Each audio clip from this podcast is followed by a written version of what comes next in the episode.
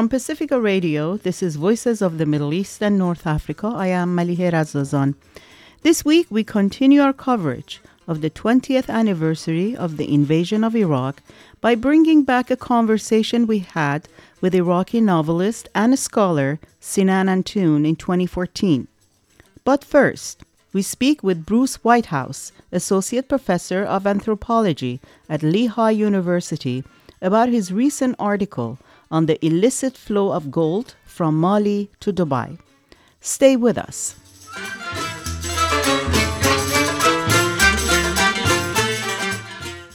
Over the past decade, Mali's capital, Bamako, has become the regional hub for illicit precious metal transshipment from West Africa to the Persian Gulf. In a recent article published in the Middle East Research and Information Project titled illicit flows to the UAE takes the shine of African gold, Professor Bruce Whitehouse, who is our guest today, writes, quote, now approaching 70 tons annually, gold has replaced cotton as Mali's leading export, turning the country into Africa's third largest gold producer. The primary destination of artisanal gold seems to be the United Arab Emirates. By all evidence, the gold that shines in the souks of Dubai is the product of a complex web of criminal networks, terrorist groups, and internationally sanctioned regimes who use this non industrially mined gold to launder money. The Emirates have long been a global hub for transnational African merchants who travel to Dubai to purchase imported goods such as Japanese made auto parts or Chinese made garments. Emirati authorities and commercial players are now exploiting their country's existing commercial status to make the United Arab Emirates an important node for the trade in precious metals, especially gold. These buyers are actively financing associates in Mali and throughout the Sahel and Sahara regions driving the expansion of artisanal mining in new areas. Bruce Whitehouse is Associate Professor of Anthropology at Lehigh University. His work and research have concentrated on post colonial sub Saharan Africa, anthropological demography, development, with a special emphasis on transnational migration.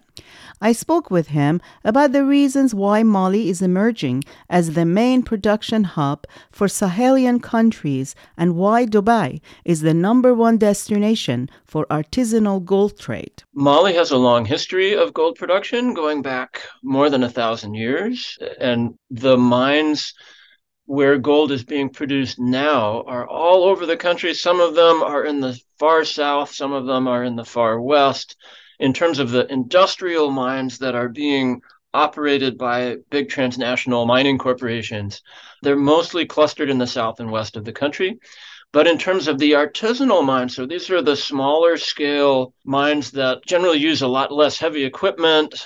They're not overseen by multinational corporations, but they can still be very large scale operations.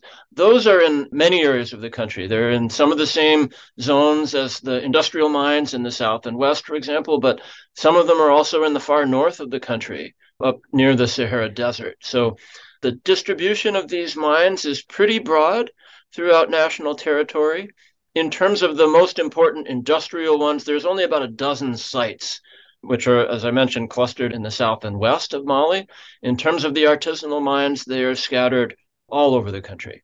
The southern and the western part of the country is in the government's control, and the northern part is controlled by a mesh of different groups. Can you give us a sense of the political landscape and how does that relate to the concentration of gold mines? Well, the central government of Mali has pretty firm control over the southern and western portions of its territory.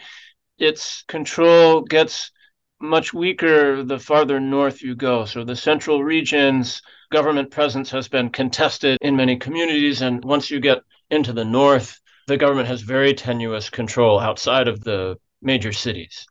So it's in these areas, particularly in the north, where various militias and armed groups operate and where the Malian armed forces have much less presence. They've been starting to reassert themselves over the past years in some of these areas, but for the most part, the northern half of Malian territory has been dominated by various armed groups, some of them affiliated with Al Qaeda, some of them affiliated with the Islamic State, some of them affiliated with ethno nationalist groups some of them just kind of private militias. And then, of course, we have to mention the, the French military was there until recently. They had a long presence in the region, and the United Nations has a peacekeeping force operating in, in the north of Mali. So all these different groups are there. The gold mines that are in the northern part of the country mostly seem to be operating outside of government control or oversight. So what revenues are being collected from those mines, and these will be artisanal rather than industrial mines. Those revenues go maybe to local leaders and political figures, but then they also go to pay off these militias for protection. And in many cases, they help finance transnational organized crime. Mali is not just a hub for illegal gold mining, but it has become also a trade route for other countries where they pass their gold through and take it to Dubai, which we'll talk about later. There are 350 legal mines in Mali, which are mostly concentrated in the west and then the south. But as you said, there are hundreds of artisanal gold mines in the northern part of Mali.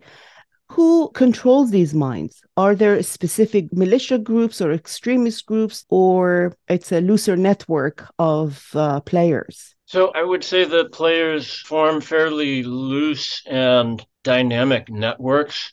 In the case of one uh, very large artisanal mine in the north called Intahaka, we know that it falls outside the control of the central government, but we also know that various armed groups, some of which contest the presence and sovereignty of the central government in that region are operating around the mining areas that they charge basically protection to the miners and that they take a cut of the revenue from the sale of gold from that mine.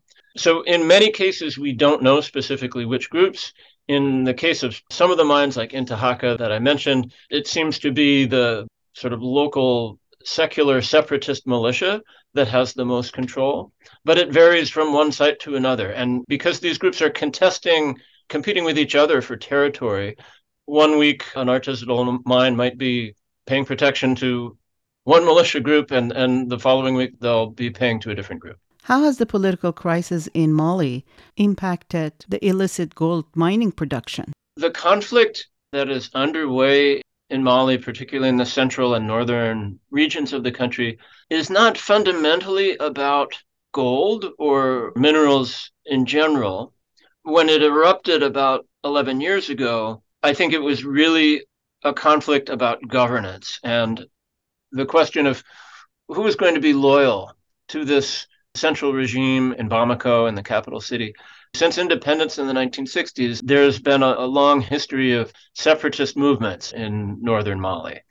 So when the, the conflict broke out in 2012, mining activity was not very extensive in the northern part of the country. And actually, the conditions of the conflict itself, the insecurity, the, the lack of central government presence, has sort of opened up a space in which artisanal miners can operate and in which these different militia groups can profit from the mines. So by this year, 2023, I think we're starting to see the minerals themselves, the mines themselves, playing a larger role as sort of drivers of conflict, that armed groups are contesting different territories and, and wanting to assert control so that they can harness the revenues from the mines. It's also easy money it's easy yep. money for them and it, it fits in with the already well established networks of, of smuggling, in some cases narcotic smuggling, but in some cases it's just the smuggling of foodstuffs or gasoline or diesel fuel. Arms trafficking as well operates through the region. So the same networks that control those smuggling routes can assert their control over the mines and over the minerals that come from them. Professor Whitehouse, the current military junta in Mali has aligned itself with Russia, and there are reports that thousands of private um, mercenary army from Wagner groups are present in Mali. There have been many examples of Wagner group operating in different African countries, and they have used illicit minerals and mines to profit from. Is gold a factor here? What do we know about the role of Wagner Group and Russia? So that's a great question. We don't know a lot. There's been a, a great deal of speculation about what the Wagner Group might be getting in return for the Malian government allowing them to operate on its territory. And I should specify the Malian government has denied the presence of the Wagner Group in Mali. They say, no, these Russian troops are here for bilateral training and they're instructing our armed forces, but we don't know anything about the Wagner Group.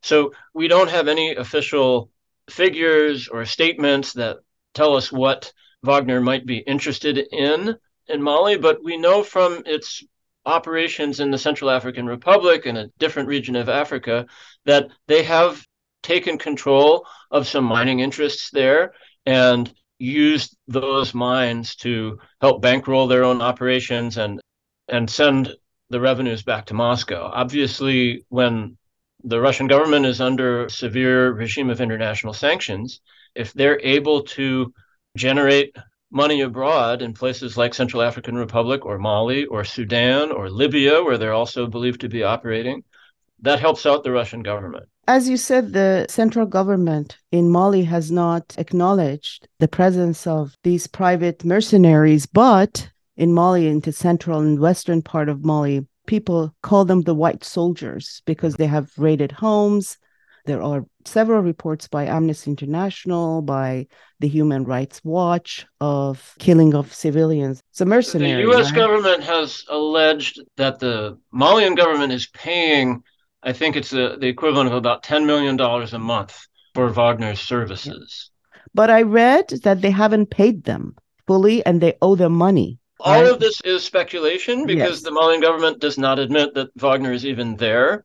They claim that they're just uh, Russian government instructors that they're working with. So we have a number of claims about who's really there and how they're getting paid. I think it's quite likely that they are getting compensated by the Malian state and that they're interested at the very least in acquiring some control over gold and possibly other minerals in Malian territory. But I'd say it's too early to say mining activities they might already be involved in. According to a France 24 investigation, workers who are gold diggers in northern part of Mali come from several countries, including Syria and Libya. How do Syrian workers end up in Mali? That's not actually something that I'm familiar with, the Syrians in particular, but I know that all the gold mines on Malian territory, whether they're big industrial operations or smaller artisanal ones, they tend to attract migrants from throughout the region, generally from neighboring West African countries, but from North African countries as well. Gold mining for a long time in Mali has been seen as attractive work for young men, and there's a very young population in, in West Africa and, and uh, not a lot of jobs for them. So within the region, within West Africa, within the Sahel, I would say that gold mines play a very visible role in attracting migrant workers across borders. And part of the reason that gold has been f- flowing out of these mines across Mali's borders and, and really escaping the notice and control and taxation by central government authorities is that the migrants themselves have played a role in in building these transnational networks that have been informally trading the gold that comes out of Mali's mines and taking it out of the country to sell elsewhere. And in many cases, they take it to the United Arab Emirates. So let's talk about that. What does this supply chain look like? And how does gold from these mines end up in Dubai? First off, why Mali has become such an attractive hub for illegal gold trade? And then how does it move from there to Dubai? First of all, I'll talk about the how and then I'll talk about the why. We know that these kind of informal gold traders, you could call them smugglers. I prefer to call them informal gold traders. they get on airplanes at the airport in, in Bamako, in Mali's capital, with gold bars in their luggage. And either they're escaping the notice of Malian authorities who are supposed to be taxing this gold when it's being exported out of the country and, and recording the amounts, or they're paying them off and leaving the country with it. But either way, the United Arab Emirates has a very liberal policy for gold coming into the country. People can bring a certain allowance of gold in their hand luggage into the airport in Dubai with no questions asked and no documentation required and no taxes to be paid on it. Mali applies export taxes to only the first 50 kilogram of gold exported per month? That's right, but I suspect that very few people who are bringing gold out of Mali are actually even paying those taxes. The central government has struggled to assert its control and enforce the existing regulations that it has on the artisanal mining sector in Mali.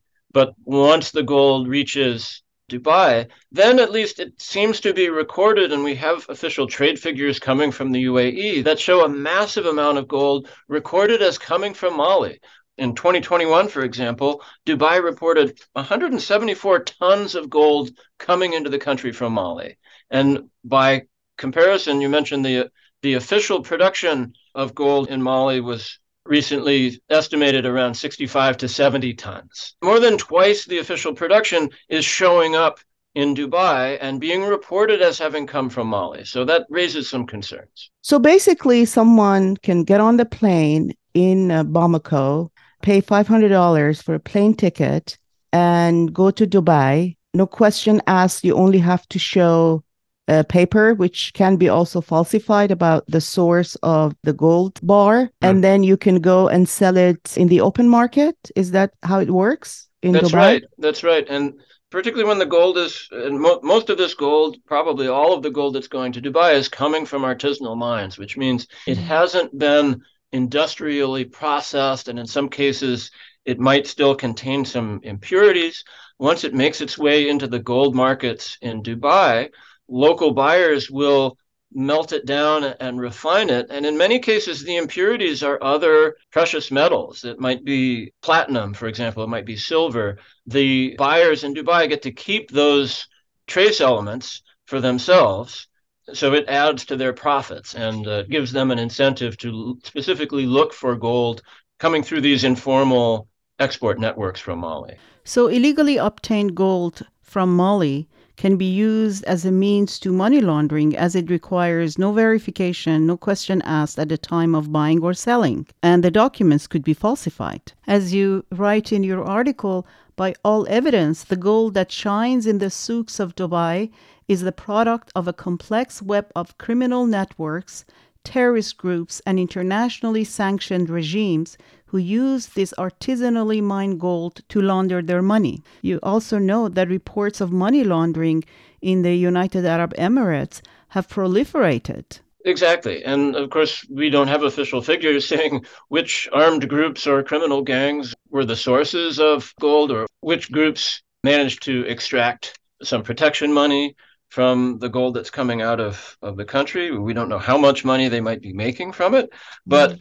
We know based on the conditions of insecurity and competition between multiple armed groups in the northern half of Mali, we know that these groups are involved in the transnational trade of gold. And it stands to reason that not only Islamist terrorist groups, but also organized criminal groups that are also involved in narcotics trafficking and human trafficking have been extracting their cut of the proceeds from this mining activity. We should mention that Mali also acts as a gateway. The gold that ends up in Dubai is not just the Malian gold. I've read that countries like Venezuela, Libya, and also according to France 24 investigation, it can come from South Africa, from Ivory Coast, from Niger, from Burkina Faso. So, because of lax regulations, Mali is West Africa's hub for illegal gold trade with Dubai. Exactly. Yes. So, I mentioned that 174 tons of gold that the United Arab Emirates recorded in 2021 as having come from Mali. It's quite likely that a substantial portion of that gold actually originated in other countries, some of which you mentioned, many of Mali's neighbors, Guinea, Senegal, Sierra Leone, Burkina Faso, also have artisanal gold mines. And it seems that the kind of permissive regulatory environment in Mali has attracted gold exporters, informal gold exporters from those countries to to do business in Bamako, to bring their gold across the border, and then to transship it from there into the UAE. A few years ago, there were reports about Turkey sending gold bars to Iran via Dubai. So mm-hmm. Dubai has become a hub for international illicit and illegal gold trading. Exactly. And we know that gold originating in other conflict zones like Sudan, like Libya, like the Democratic Republic of Congo has uh, increasingly been finding its way to the gold markets of Dubai. So Mali is by no means alone in this situation. What other countries in the Middle East or forces are using this route to move gold from Mali to Dubai? Who else is benefiting from this? We just have some reports from journalists and from NGOs that have made these claims about, for example, Venezuelan or Libyan gold being transshipped through through Bamako. Of course, the Malian government isn't saying anything ab- about it. But I think, given the very many armed groups that are acting on Malian territory, we have every reason to believe that they're involved in this trade as well, including some of the most violent Islamist groups like Islamic State. So this is definitely concerning for, for governments in the region and all over the world. Mali has very lax regulations, but there is also a lot of corruption in Mali. How much of this illegal trafficking of gold is also beneficial to political and economic elites in Mali? I don't think that these informal export networks would be allowed to function in Bamako. And, and in many cases, they're doing it right out in the open. The press reports that you talked about, the journalists didn't have to look very hard to find these operations. It's, it's been an open secret for a long time in Mali that these networks exist and that they're doing good business. And it's quite reasonable to assume that political elites in Bamako have been profiting from their activities and essentially being paid to look the other way while all of this gold is being taken out of the country. It would be a wonderful thing if Mali, which, you know, under the, the current military government, they've been talking a great deal about regaining the sovereignty that they've lost over the years to neo-colonial influences. But at the same time, they've lost a great deal of their resources and are continuing to lose a great deal of Mali's resources to these informal networks. If the gold that Dubai is reported as having imported from Mali were actually being taxed in Mali at the same rate that the industrial gold operations are being taxed, Mali would essentially be able to double its budget at the national level. And this is a poor country. This is an under resourced government that is chronically unable to invest in basic services like health and education. It would be a wonderful thing for the central government to have these resources to invest. But then the question is are the institutions of the central government strong enough to enforce the law and to extract its share of these resources from the export networks? And so far, I'd say the answer has to be no. They have been either unable or unwilling to do that. Can you tell us what happens when gold bars end up in um, Dubai. They have refineries there, as you said. They refine the gold and they separate other minerals and metals from it and they turn it into pure gold. What mm-hmm. happens then? Is Dubai also an international hub for gold trade where they send it to other countries and maybe it ends up in Europe, in the United States?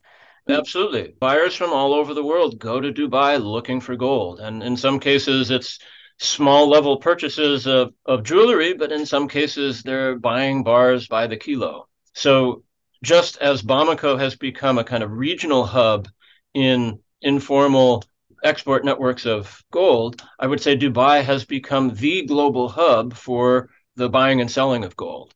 And it's it's more than just a kind of Middle Eastern market for gold. It's become probably the number one place to go if you're looking to buy or sell gold. What are the rules and regulations for gold trading in Dubai? We know that the United Arab Emirates have fairly lax regulations on the gold sector. And that seems to be the main reason why it's become such a, a booming global hub.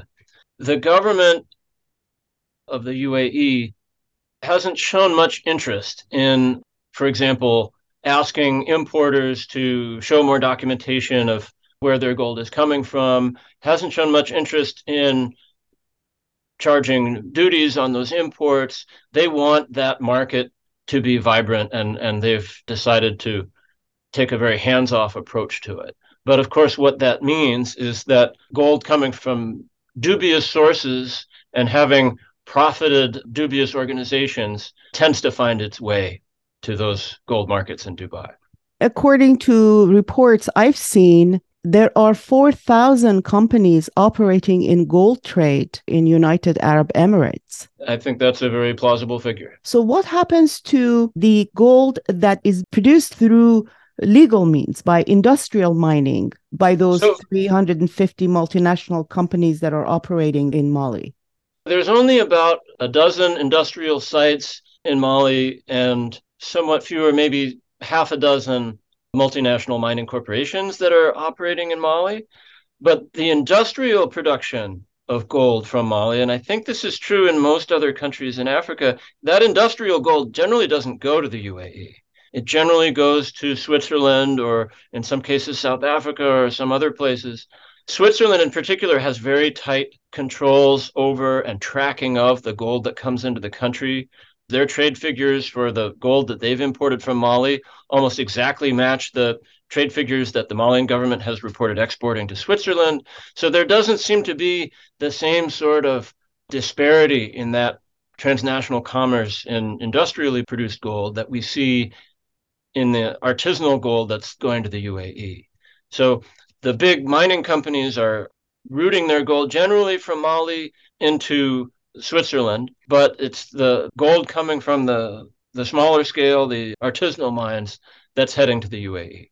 And one important issue that we haven't talked about is the plight of workers, people mm-hmm. who work in these artisanal mines. Can you uh, give us a picture of what it's like to work at one of these mines? How much money do they earn? The diggers, were the ones actually in the holes in the ground, often working with, with hand tools to dig these mines, at best they might be able to make a few hundred dollars a month, which is not bad within the, the context of that labor market in, in West Africa, but they're also working under very difficult and dangerous conditions.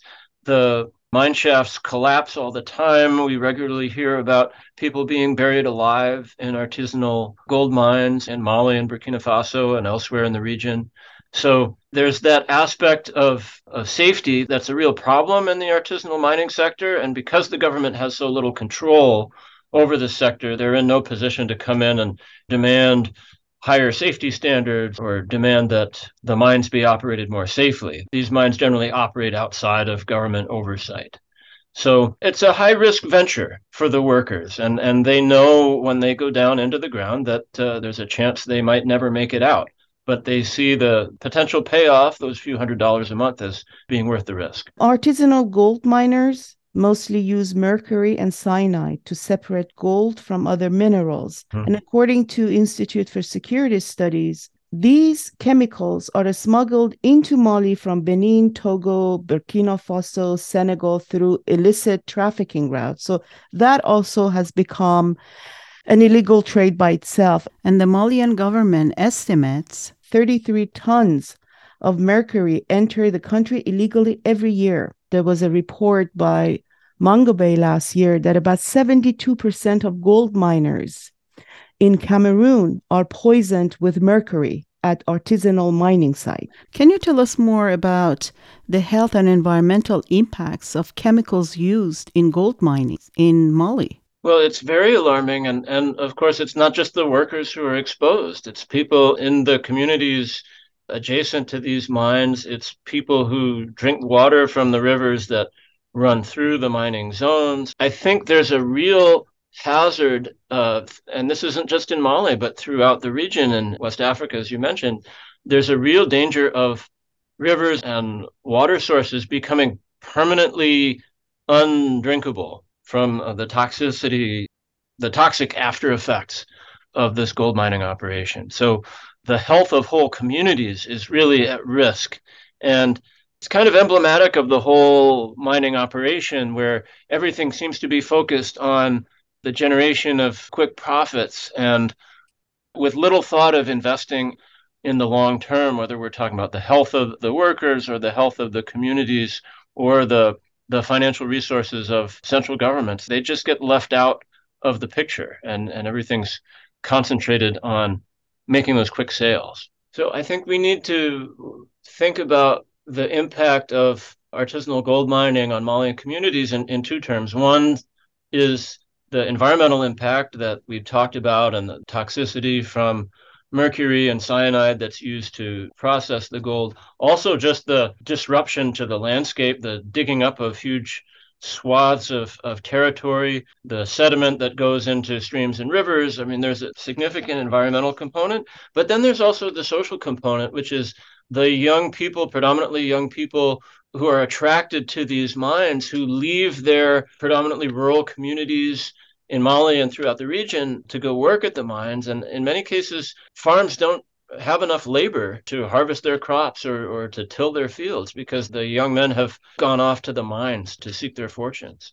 So I think there's a double impact, environmental and social, that we need to be concerned about. You write in your piece the same forces that are transforming Mali into a hub for the gold trade are ensuring this peripheral country straddling the Sahara and Sahel regions remains precarious in the global economy. Can you elaborate on that? Sure. This has to do with the inability of the government or the unwillingness of central government authorities to establish tighter control over these artisanal mines. So that means not only their inability to step in and enforce higher safety standards and, and protection for the environment and preventing those toxic chemicals from finding their way into rivers. But it also has to do with the ability of the central government itself to oversee its own economy, to decide what happens with Mali's most precious natural resources. If the resources are being essentially smuggled out of the country, in some cases under the noses of government officials, it's sapping the ability of the Malian state to deliver basic services, to police its borders, to defend its population. And of course, there's a huge problem of insecurity on Malian territory right now. So I think the informal export of gold from these mines and the transshipment of gold from other destinations or other origin points into Mali and then ultimately on to places like Dubai speaks to the the weakness of the central state. And if Mali should see a more assertive government that was capable of controlling its territory and applying the law uniformly on its territory, I think we would see a much more efficient use of these resources that the central government would be able to harness revenues from gold production and gold export for the good of the people. It would be able to step in and, and protect its people from environmental threats and from criminal threats and, and the other problems that arise alongside the gold mining industry. But it's the very weakness of the central government in Bamako that has attracted the attention of transnational net- networks and gold buyers throughout the region and outside of Africa as well. And that weakness then tends to be reinforced as the export of gold continues and intensifies the authorities of the central government become less and less willing to stick their necks out and try to regulate and tax this sector effectively. So I, I'm, I'm not optimistic that the central government is going to take better charge of gold mining on its territory, but but I'm hopeful that it might happen. Bruce Whitehouse is the Associate Professor of Anthropology at Lehigh University, whose studies and research have concentrated on post colonial sub Saharan Africa anthropological demography, development, and especially transnational migration. You can read Professor Whitehouse's article on Middle East Research and Information Project website at merip.org. From Pacifica Radio, this is Voices of the Middle East and North Africa.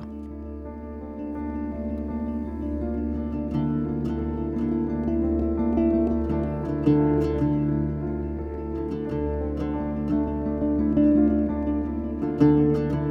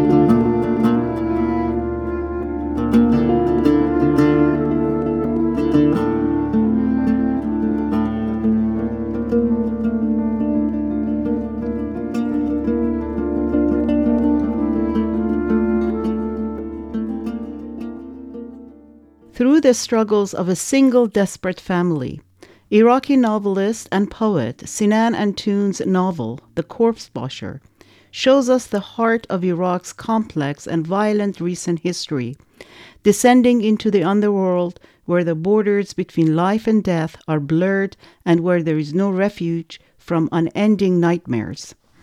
The protagonist Jawad is pressured by his father, a corpse washer, to take over the family job when he's gone. But Jawad has different plans for his life. He wants to become an artist, a sculptor. But growing up during the Iran Iraq War of the 80s and the invasion of Kuwait in the 90s, he's exhausted by death, wishes to shape his future in other ways. But his future does not pan out as he wishes. I asked Sinan Antoon what inspired him to write his novel, The Corpse Washer. Back in 2004, and this story in the New York Times caught my attention. It was about a corpse washer who had inherited the profession from his family, and he was in his early 30s, and he'd been making so much money because there were so many corpses now after the occupation and the sectarian violence, but he was planning to leave the country because he did not want his son to carry on the same profession. So it was just a very powerful story, and to my mind, it encapsulated all of the horror of the situation in Iraq. And I kind of knew I had a gut feeling right then that this is going to be. I was writing another novel, but I abandoned that one and started basically researching more about this whole profession and its history and its rituals. And it seemed to me to be the nucleus of a novel about Iraq. Your novel is about a father who's a corpse washer and he wants his son to take over the business after he's gone. And we'll get to exactly what Jawad, who's the protagonist of your novel, goes through and, and contradictions and ebbs and flows of his life. How did you manage to write in such details about corpse washing process or ceremony and the mortuary itself? Yes, well, I was just fascinated by the profession itself, and then once I started to read more about it, and I read all these interviews with the corpse washers, but also, you know, um, consulted books of Islamic law which detail everything. And I should say that I was also, I always have this fear that having left Iraq a long time ago, that I want to represent, not that this is a documentary novel, but I want to live and internalize the characters that I'm writing about. And so I did a lot of reading and did a lot of research, and there is a lot written about it. And there were a number of interviews with the men and women who do this job, and that kind of helped me feel at home in the profession itself almost. And I sometimes jokingly say if I lose my job, I can almost know how to do this job, even though I've never seen it before my eyes. But there are even recordings on YouTube and so on and so forth. Did you ever think of visiting one? Well, I contacted an Iraqi religious establishment in, in New York and told them I was writing something and researching, but, but they never responded. But ultimately, I mean, it would have been great to be able to see it firsthand, but the amazing thing about all of these, uh, the literature, even the Islamic law literature, is that it's very detailed and deals with the most intricate details are all recorded. So I thought that was enough considering where I was. I mean, if I were in Iraq, of course, I would go, or, or living in any other country but I'm living in New York. So. Mm. You said this is you studied religious and Islamic uh, laws and the rituals. This is focused on a Shia uh, ritual of washing corpses. Yes. Why did you focus on Shiites? When I first read the news, the story was about someone who was working in Najaf, the holy mm. city, where most or the great majority of, of Shiites are buried, but I wanted my protagonist to be in Baghdad because Baghdad is the city I know so well, and then I would be able to deal with the occupation and everything that happened in Baghdad. But then I kept imagining and already did some research, and it just so happened that the books that I got out were on Shia Islamic law, and so it was it wasn't intentional. And you know there aren't that many major differences between the Shiite rituals and the Sunni rituals, except in some details and mentioning the names of imams. But also because of all of the complexities. I mean, later I thought it was the right choice because all of the political developments in Iraq and in Iran, and there is a demonization of of Shiites in mainstream Arab political discourse and elsewhere. So not that this is, was one of my intentions, but I thought a to humanize a, a Shiite character who happens to be a Shiite mm and who's born into a Shiite family, and to show the other side of the lives of millions of people who are not necessarily or should not be linked to political militias and political parties that claim to speak for all Shiites. So let's talk about Jawad, who is the main character and the narrator of the novel. His father wants him to take over the business from him. He takes Jawad to the morgue to watch and learn the process. But he really does not want to walk in his father's footsteps. He doesn't want to take over the business.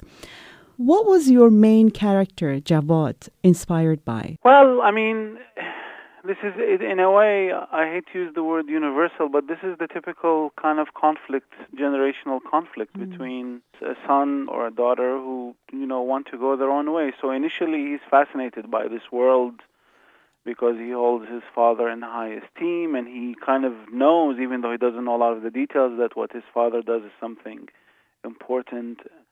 But then he has a tendency for art and for drawing, and he fancies himself as someone who will become an artist.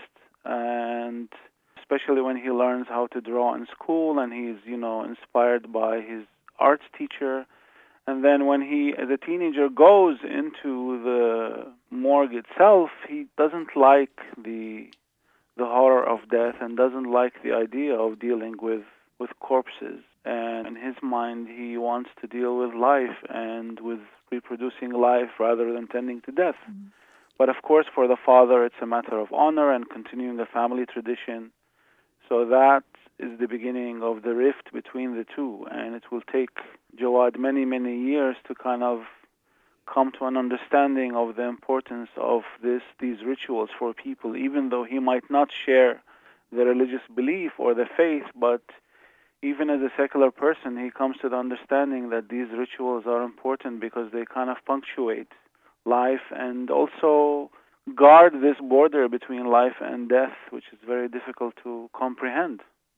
But at the same time, this is a tale of what Iraq has gone through for the past three decades or so, because through Jawad, we get to learn about what people went through during Iran-Iraq war and then what happens during the invasion of Kuwait and the sanctions and the early days of, of the invasion of Iraq. In the beginning, Jawad says in one of his sessions with his father, he says, I was astonished by father's ability to return to the normal rhythm of life so easily each time after he washed, as if nothing had happened, as if he were merely moving from one room to another and leaving death behind, as if death has exited with a coffin and proceeded to the cemetery and life had returned to this place. This is Jawad when he's a young man, a kid. His relationship with that place and with death completely changes as he goes through different periods of his life. In the beginning, he doesn't understand how one can live with death. Yes. But as time passes by, he's forced to live with death. Yes, I mean, in a way, I'm, I've always been haunted by this question in general, but particularly in Iraq or in other countries where the weight of history and the successive tragedies of wars and conflicts become almost unbearable, yet human beings, of course, have to somehow muster the courage and the stamina to, to keep going on. And that's one thing that I wanted to focus on, whereby there is no escape and one has to deal with death, and even on a daily basis. And although the situation is, is really abnormal and horrific, human beings have to somehow make it normal and it's in a way it's a catastrophe at the same time, but it's one of the you know the ways of coping and resisting. And that's why the profession, well, that's why the story attracted me, because also through it one could see. Because in a way, we all have amnesia or we all kind of have selective memory and try to forget. But for Jawad in his profession, he cannot forget and he sees the the effects of war and of destruction every day, but also through his own life, through the trajectory of his own life, we in a way get to see the destruction of Iraqi society in the last 35, 40 years. Mm. Not only by, you know, external powers, of course, but by internal powers and by dictatorship. So through him, I wanted to show the combined effects of dictatorship and of the erosion of society and also how to me he represents the millions of talented and aspiring and hardworking human beings for whom it just does not work out. There is a ceiling, there is a structural ceiling that they cannot transcend no matter how good or hardworking they are. And that's the tragedy of, of millions of people on this planet. And Jawad is just one of them. Yeah, because he can never divorce himself from that place. No, because the attachments to his mother and he resists for so long and he studies art and he tries to become an artist, but because of the political context, you know, the sanctions and the the erosion of the economy in Iraq, he cannot make it as an artist and he's forced to take menial jobs. And then with this last war and invasion, he that's the tragedy that he is forced to do the very same profession that he tried so hard to escape. So it's not about fate in a way, and there is a, a place in the novel where where he himself talks about people call it fate, but it's also about how catastrophic history can be for on a collective level, but also on an individual level. Mm. Sinan, does this story, does Jawad in some ways parallel your life growing up in Iraq and living through Iran-Iraq war and then the invasion of Kuwait? Even though I left, but in a way, all Iraqis of my generation witnessed all of this. So there is one scene in the novel where, you know, Jawad's brother is killed because he was a soldier in the war with Iran, and you know this, the scene of a of a taxi coming home mm-hmm. with a with a coffin on top covered with a flag. That's the the event that so many families feared, and this even so everyone was moved by this because it brought back memories and it brought back all these long years of having to deal with death. So definitely in that aspect, I like many others lived what Jawad lived through. That our lives were marked by war from the age of 11 when we were 11 or 12 uh, the war started with Iran and went on for eight years, and then after three years there was the invasion of Kuwait, and all of that. And there is no escaping how these events marked our lives and how they affected our history. And I sometimes think that had I not been lucky enough to have left in 91, you know, I would have had, had to deal in different ways with this catastrophe of, of staying inside and being in a place where, as an artist or a writer, one could not express themselves freely or one could not even pursue their their dreams of being an artist or a writer because the, the reality is so severe. Another character in your um, novel is Sabri, Jawad's uncle. Mm. He fled Iraq during Saddam Hussein's era because of his affiliation with the Communist Party. He comes back for a short visit after the invasion, and Jawad takes him on a tour of some of the historic sites in Baghdad, like Mutanabbi Street, the historic district and home of booksellers, painters, cafes, such as the famous Shabandar Cafe. It's a gathering place for artists, writers in Iraq, and you've written about that.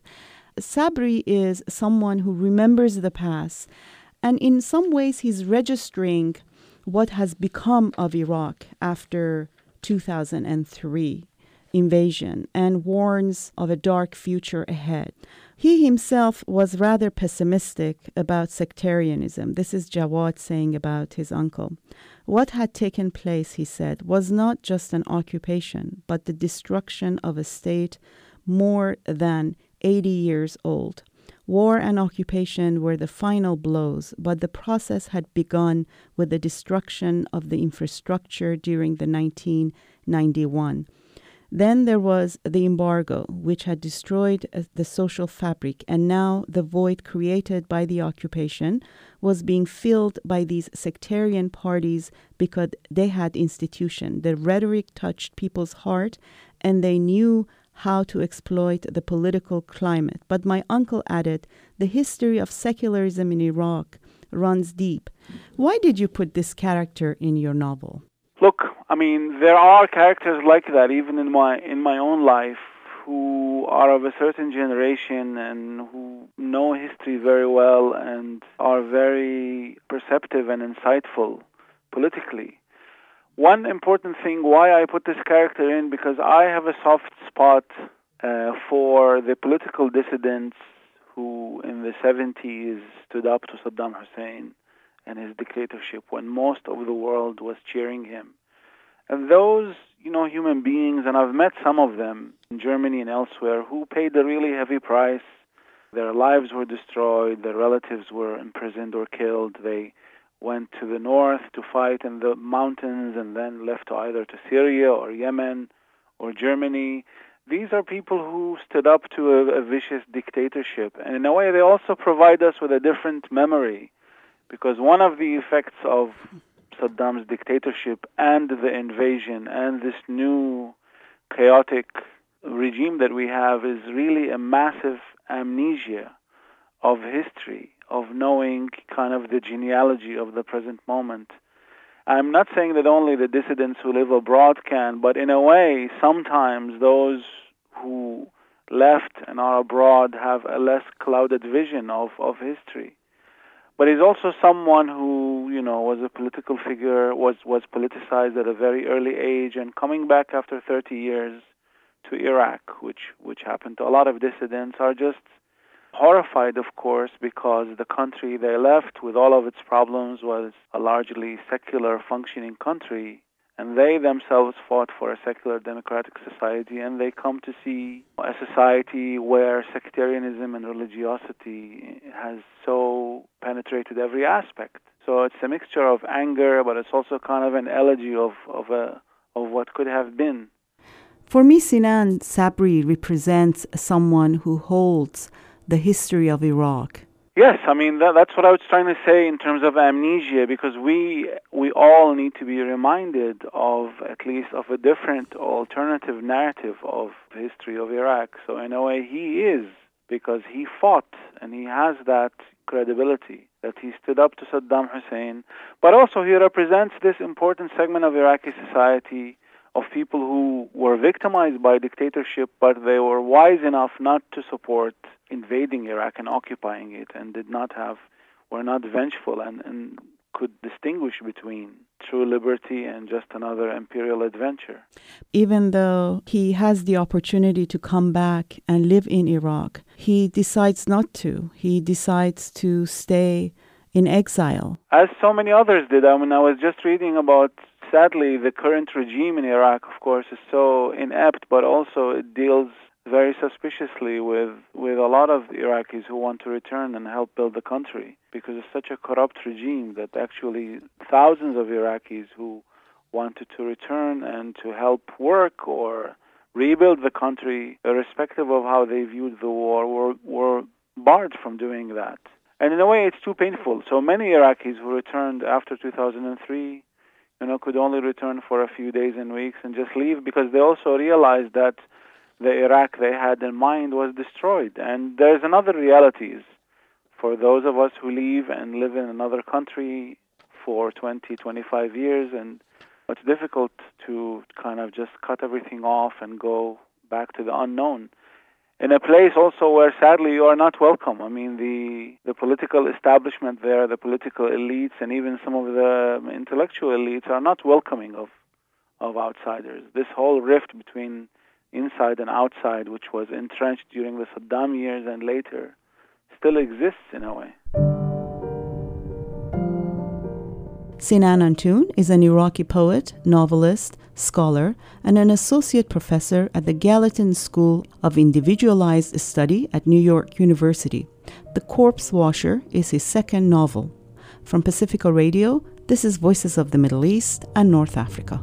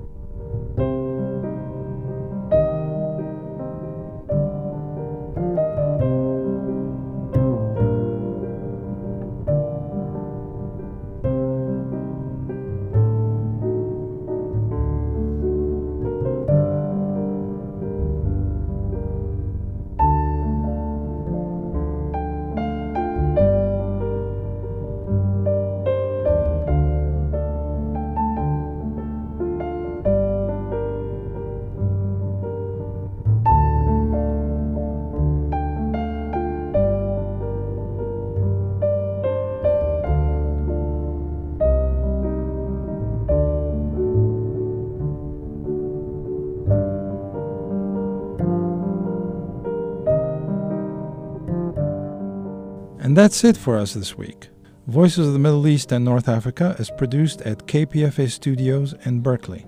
To get in touch, you can call us at 510 848 6767, extension 632, email vomekpfa at yahoo.com. Connect with us on our Facebook at Voices of the Middle East and North Africa or follow us on VOMENA Radio. Please join us next time for another edition of Voices of the Middle East and North Africa.